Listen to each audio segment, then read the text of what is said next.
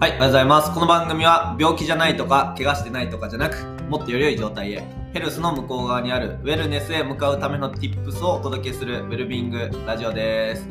はい、おはようございます。ウェルビング林です。今日ですね、この、えっと、ラジオのこの前の説明ちょっと変えてみました。はい。いつもはね、あの、あなたの心と体が昨日よりも少し健康になる Tips をって言ってたんですけど、病気じゃないとか、怪我してないとかじゃなく、もっとより良い状態へ、ヘルスの向こう側にあるウェルネスへっていうね、感じで言ってみました。実はこれね、あの、WHO が言っている健康の定義なんですよね。あの、健康っていうのは、病気じゃないとか、怪我してないとか、そういうことじゃなくて、心も体も、えっと、社会的にも、もう満たされた状態を健康って言うんだよっていうふうにね、WHO が言ってるので、なんかそれがウェルビーイングっていうことで、はい。ヘルスの向こう側、ウェルネスへっていうね、感じにちょっと変えてみました。ちょっと長すぎてくどいとかね、なんかそういうのがあれば、ぜひ教えてください。自分でちょっと思っとるやんってね。今日はですね、えっと、まあ、人生100年時代絶対にやりたいことやるべきだよっていう、あの、話をしようと思います。あのーそんなん分かってんねんみたいなね。あの、もうええねん、やりたいことやろうとか、こう、好きなことを仕事にとかね、もうほんまええねん、そういうのっていう方もいると思うんですけど、えっと、気持ちわかりますと。はい。なんかそういう雰囲気に対して嫌悪感を抱いてる僕の知り合いとかもいたりするので、なんか、その気持ちはわかると思うんですけど、あの、本音はね、あの、そういう空気に対して嫌だよなって思う人も、本音では、やりたいことやりたいって思ってると思うんですよ。僕は知ってますよ、それを。はい。誰やねんってね。で、多分、その、やりたいことやろうっていう雰囲気に対して、嫌悪感を抱くのって理由は大きく2つだと思っていて自分のやりたいことがわからないっていうこととあと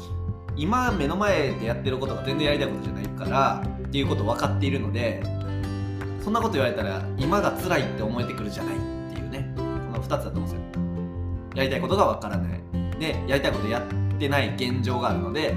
えっと、そんなこと言われたら辛くなっちゃう今が、うん、でこの2つだと思うんですね。だからやりたいことやろうっていうあのふ雰囲気に対してなんかこう「うん無理」って言ってこう、ね、なっちゃうみたいなね。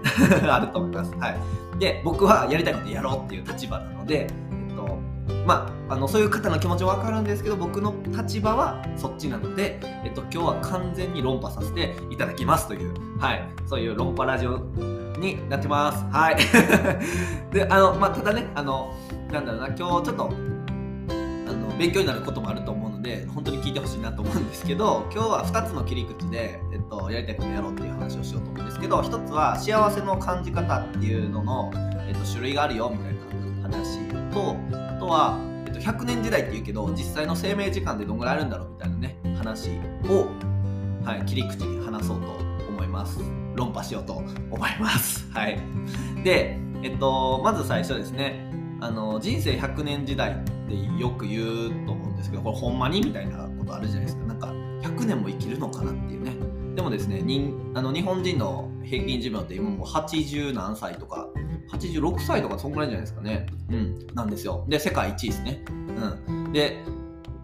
これはすごいっすよね。80何歳。今今で平均がそんぐらいですから僕らがねおじいちゃんおばあちゃんになる時ってもっとこう医療技術の進歩であったりとかろうななんか遺伝子的にももっともっと長生きできるようになるのかな？わかんないですけど例えばがんとかが簡単に治せるようになったりとか難病の治療もできるようになったりとかあくまで平均がねそんぐらいなのでもっともっと例えば200歳生きてる人とかねなんか 出てくる2世紀みたいなあなたおいくつですか ?2 世紀です。みたいな めっちゃかっこいいですね。2世紀って言いたいですね。1世紀 ?1 世紀生きてるみたいなね。なんかシーラカンスみたいなね。シーラカンスです。はい。あのー脱線しましたね。はい、戻します。はい。で、えっと、人生100年って、あのー実はね、87万6千時間なんですよ。ちょっと計算してみたんですけど、87万6千時間。ねえ途方もないですね。うん、でこのねその、まあ、仮に僕も皆さんも100年生きるとしたら、えっと、それぞれこうフェーズがあるじゃないですか。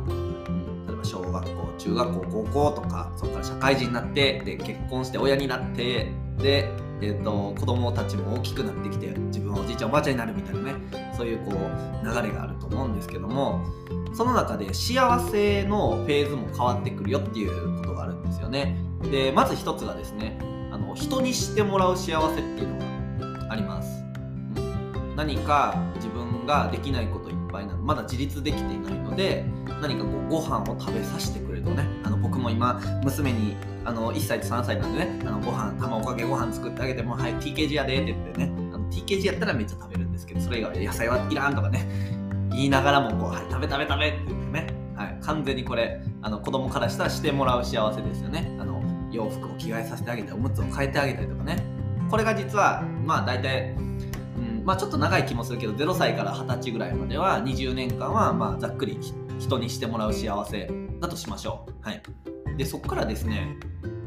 自立していきます。自分でできる幸せが次に訪れます。自分でもこれができるようになる。要はおむつ自分で履けるようになるとかね。おむつ履いてないですね21歳からは。うんなんだろうな。あの自分でちゃんと,、えーと、バイトしてお金を稼いで家賃払ってみたいなこう自分でちゃんとこう生計を立てられるとかね。なんかそういう自立のプロセスですね。それは自分でできる幸せ。で今度はですねあの人にしてあげる幸せっていうのがありますね。例えば親になって子供を育てるとか、えーと、自分の仕事がまあ普通にも安定してきたので例えば余暇の時間を使ってボランティアしてみるとか寄付をしてみるとかね。あの人にしてあげる幸せっていうのが次。ますよね。うん。で最後はですねまあ仮にじゃあ70歳で定年退職してとかなんかもうもう働くっていうことね。引退するとするじゃないですか、まあ、そこからは実はですねまた戻るんですよ。人にしてもらう幸せというのに戻ります、はい、70歳からあの、まあ、仮にですよ。70歳から100歳まで、うん、人にしてもらうあの介護だろいろできないことも増えてくるのでちょっと手伝ってもらいながらあの余生を生きると。で100歳天国へ。みんなありがとうっつってね。チーンってね。はい。でつまり人にしてもらう幸せが20年あってで最後にもう人にしてもらう幸せが、えっと、70歳から100歳まで30年間あると。なので合計50年間は人にしてもらうっていう幸せなんですよね。でまあテイカーの方ですね。なのでですね自分が何かできるようになってでそれをもってして誰かにしてあげるっていうのはまあ100年引く50年で50年間しかないわけなんですよね。でじゃあ僕今27歳なんですけどあのー、どんだけ自分で自立できてるかというとなんかすごくまあちょっと怪しい部分もあるなとも思ってます。あの、まあ、もちろん子供もね、育てながら、まあ、お金も稼ぎながら、まあ、生きてはいるんですけども、あの、人にしてあげる幸せっていうところまで、まあ、まだまだこういけてないなっていう感覚はありますね。もっともっとこう自分のスキルを高めて、それをもってして人に貢献するみたいなことを、ちょっと早く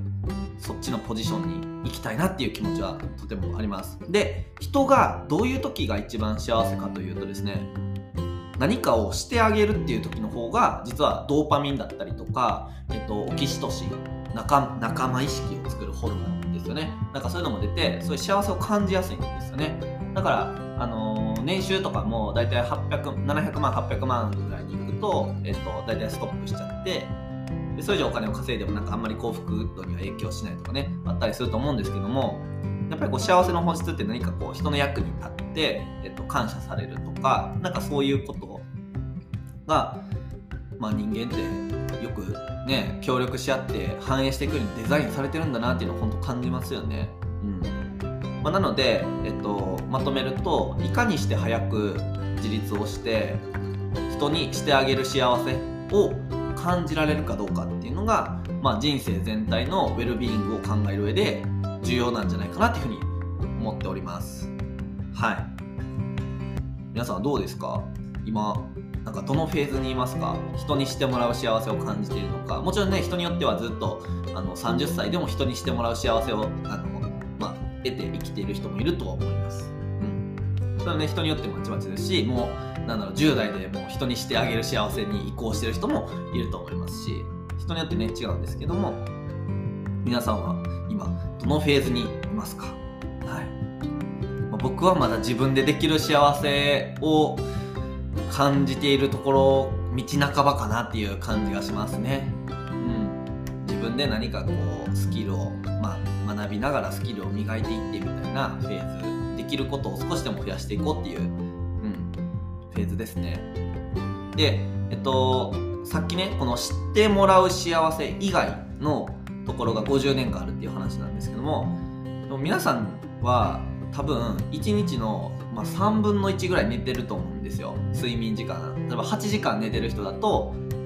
3分の1じゃないですか。1日ね24時間の3分の1、うん、なのでこの50年間の30%は寝てるので、まあ、実際には、えっと、50年間かける、まあ、70起きてる時間70%なので、えっと、35年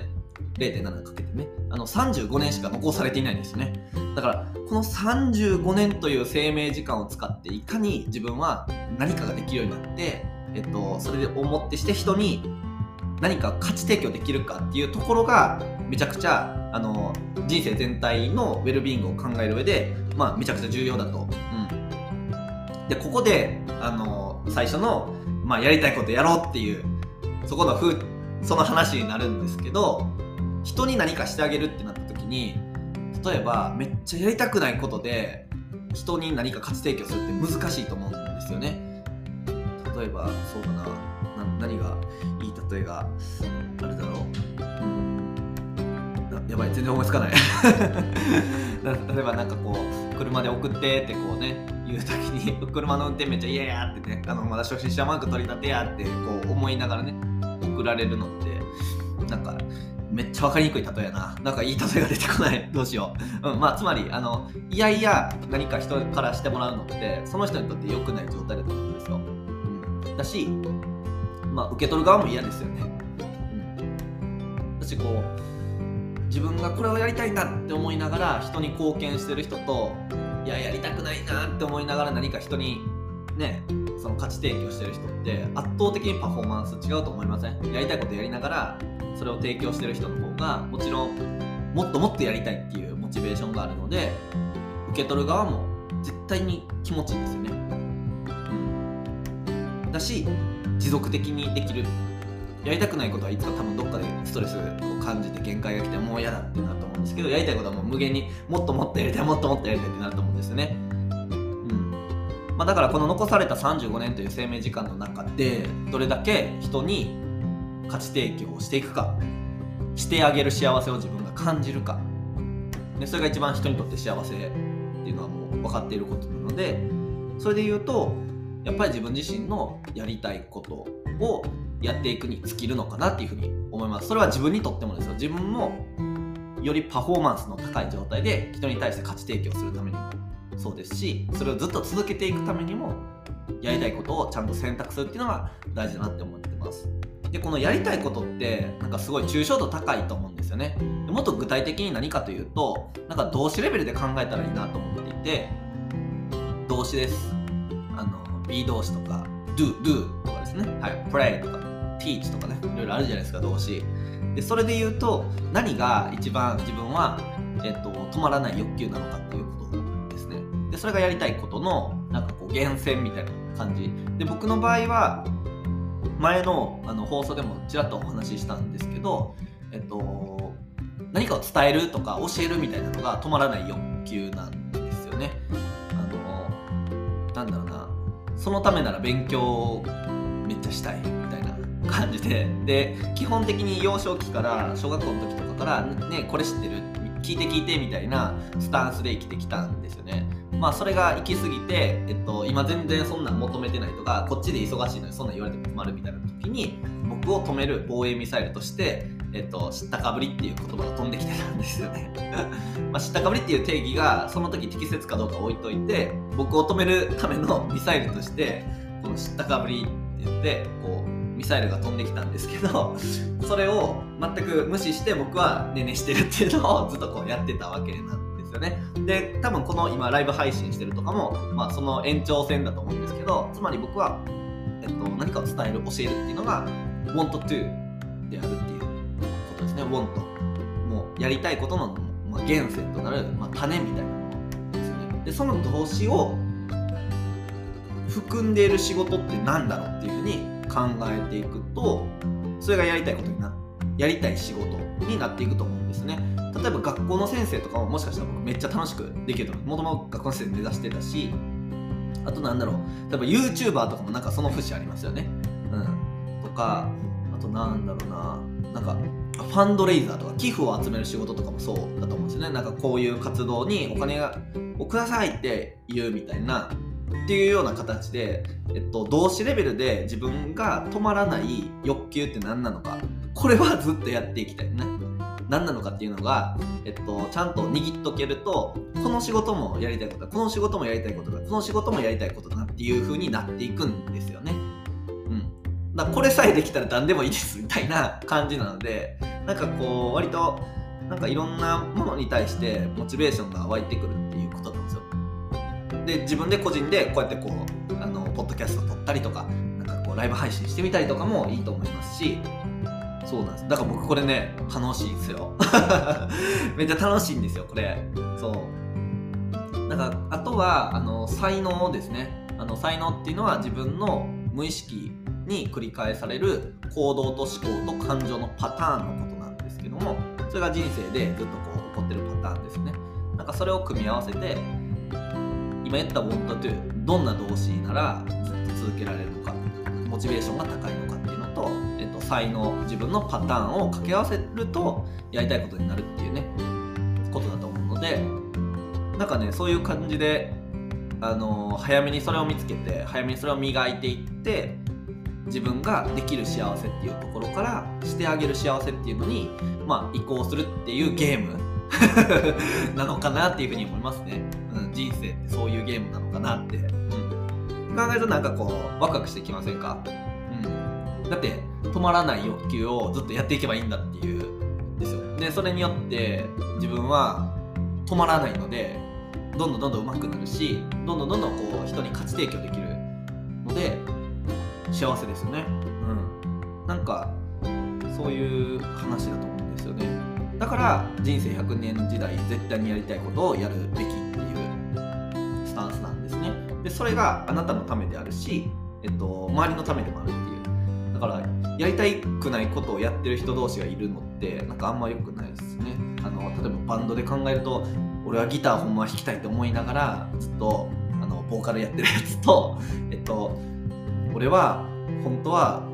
ボーカルやりたいって思いながらギターやってるやつがいるみたいな。それ変えたらいいやんみたいな。ほんならお互いねボーカルやりたいやつとギターやりたいやつ。で最初はその時下手でもいいから、えっと、やってたら絶対お互いに夢中になって上手くなるからなんかそういうのを社会全体で作った方が全体がこう上がりますよね。底上げされるというかせあのできることが日本全体として。なんかねそういうのがねもっともっとあのー、まあ、パズルのピースをこう組み合わせるようにみんなのやりたいことが実際になされているのをなんかみんなで作っていきたいなっていうふうなめっちゃ思いますね。これがウェルビーイングな状態なのかなっていうふうに思います。はい。というわけでですね今日もちょっと長くなりましたがえっと人生100年時代絶対にやりたいことまあやろうみたいなね話をさせていただきましたちょっとでもね皆さんのあのなんかこうねウェルネスを考える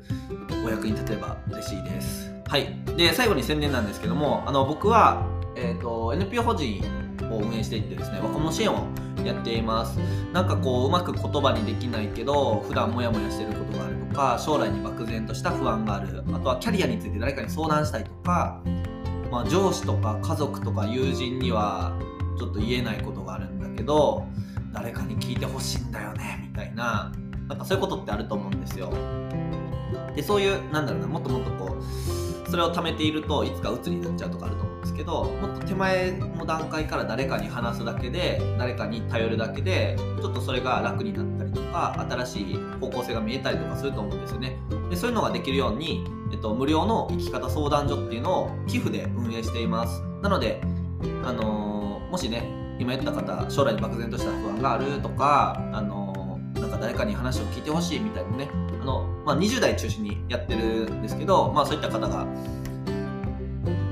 もしこの放送を聞いてる中でいらっしゃったらあの URL 貼ってるのでそこからぜひねあの無料なので利用してみてください。はい。というわけでウェルビング配信した。今日も心を燃やして生きていきましょう。バイバーイ。